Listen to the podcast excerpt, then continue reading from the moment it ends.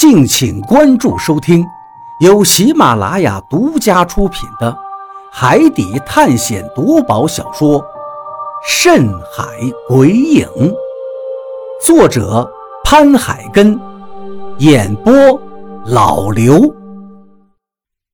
第九十一章：尸体是谁啃的？木桶被我丢进了海里，但是怪物。并没有像我们想象的那样直接奔着木桶跳进海里，它巨大的爪子眼瞅着就要抓到我的脑袋上了。李海牛狠狠地跃起，用自己的体重撞在怪物身上，怪物身体只是趔趄了一下，爪子带着风从我头顶堪堪掠过。如果再偏差一点，我估计我的脑袋都已经搬家了。劫后余生的感觉让我汗毛直竖，身上立刻起了一层细密的鸡皮疙瘩。我身体赶紧一猫，就地一滚，直接就钻向了仓库门口的方向。吼！怪物接着一个转身，也向我冲了过来。我不知道是不是因为我身上的血腥味太浓了，所以怪物才一会儿就认准了我。刚才撞他的李海牛，他一点都不理会。海牛哥，大雨，关仓库门！我叫了一声，就奔进了仓库里，飞快地把河洛缠在我胳膊上的布条弄了下来。而这时候，怪物的脑袋也已经伸进了仓库里。我赶紧把带着浓郁血腥味的布条扔进了仓库的深处，接着就要逃出去。但就在这时候，却出了差错。不知道是因为紧张或者别的原因，李海牛和大宇直接把仓库门给关上了。哐当一声之后，我愣住了。我心里第一个想法就是，李海牛要舍掉我，把我当诱饵，引怪物进仓库，然后就不管我了。但是没有这个可能啊！海牛哥肯定不是这样的人。就在这时，仓库门外响起了李海牛有些吃力的声音：“大鱼，你狗日的，把门开开！小鱼还在里头。”小鱼，小鱼怎么会在里面？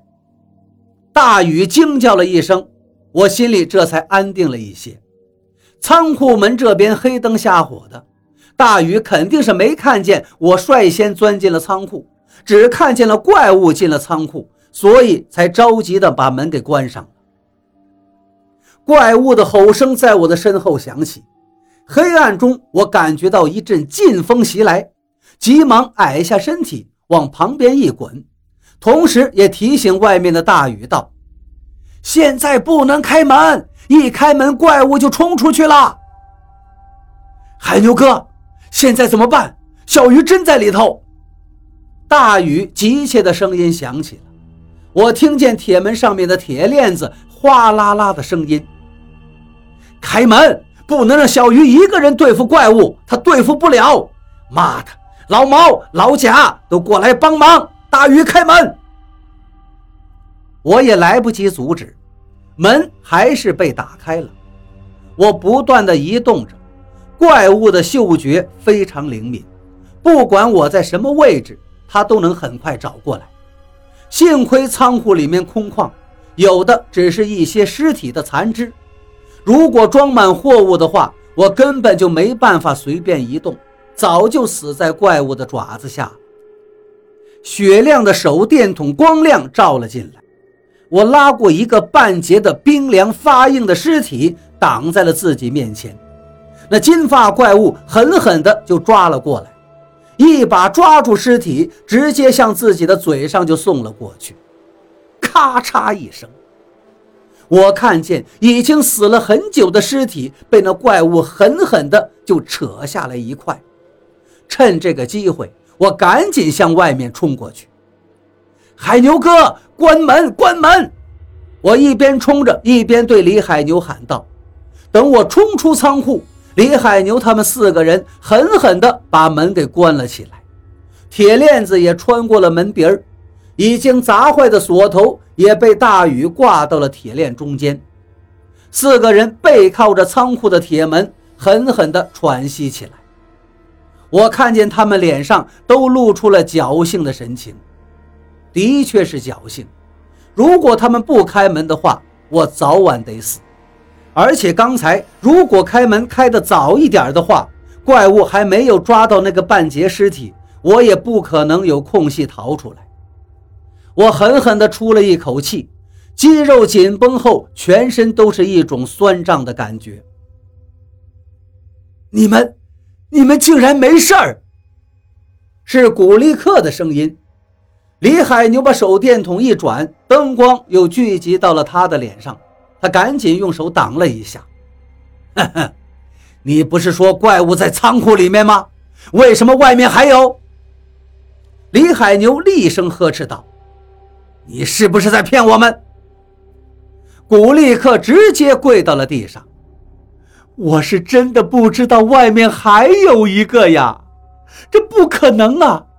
啊，对了，对了，是维克多，刚才那个怪物是从海里面出来的，一定是维克多，只有他当时跳海了。可是，可是他为什么会变成怪物呀？不可能啊，他又没有吃。古立克说到这儿，好像突然意识到自己说错话了。立刻就停了下来，眼神一个劲儿的乱转。吃什么？李海牛向前一步，逼问道：“没有吃什么，李船长，求求您了，您放我去南阳好不好？我把我知道的都已经说出来了，全都说出来了。呵呵，那我问你，龙千军尸体上的牙印儿？”是怎么回事？是谁吃了龙千军的尸体？如果你不说出来，我保证你们两个人绝对会死，而且会受尽折磨而死。李海牛的语气里透出了一股阴冷，我还是头一回见他这种表情。古立克显然还想隐瞒，他现在一句话都不说了。何洛忽然拨开人群，我知道让人难受的办法。我会让他的骨髓里面有一万只蚂蚁噬咬，又麻又痒又疼。说完这句话，何洛的手上忽然间爬出了一只虫子。这只虫子不大，大约有三四厘米那样。这只虫子我还从来没见过，它的头顶上。顶着一个好像是枯枝一样的触角，身上到处都是狰狞的刺。我的母虫正要产卵，等我让母虫就产在它身上，他从现在开始到明天早上，他的身体就会成为我的虫子的养料。等天一亮，他就会受尽折磨而死。古立克抬头看着何洛。眼睛里露出了一股不可思议的神情，他应该是不大相信何洛的话，但是他看见我们几个讳莫如深的神情，脸上又露出了一些害怕。母虫飞了起来，直接飞向了古力克的脸上，他刚想抬手驱赶，可是虫子已经落到他的脸上，他的身体立刻就变得僵直，张大了嘴巴。虫子立刻钻了进去，只过了短短的十几秒钟，母虫身上的光亮就淡了很多。它飞快地又飞到了河洛的手里。何洛看了一眼李海牛，道：“这一次算我给你帮忙了，你放心，一会儿就连他小时候偷看过谁洗澡，他都会说的。”果然。何洛话音刚落，古立刻就惨叫一声，捂着肚子在地上打起滚来，嘴里咒骂着我们听不懂的话，但只是滚了两下，他就不再说话，也不再打滚，好像全身都失了力气一样，已经被汗水浸透了。我说，我什么都说，我求求你停下来。让我肚子里面的东西停下来吧！李海牛深深地看了一眼何洛，道：“佩服。”他接着转过身来对古力克说道：“说吧，龙千军的尸体到底是谁砍的？”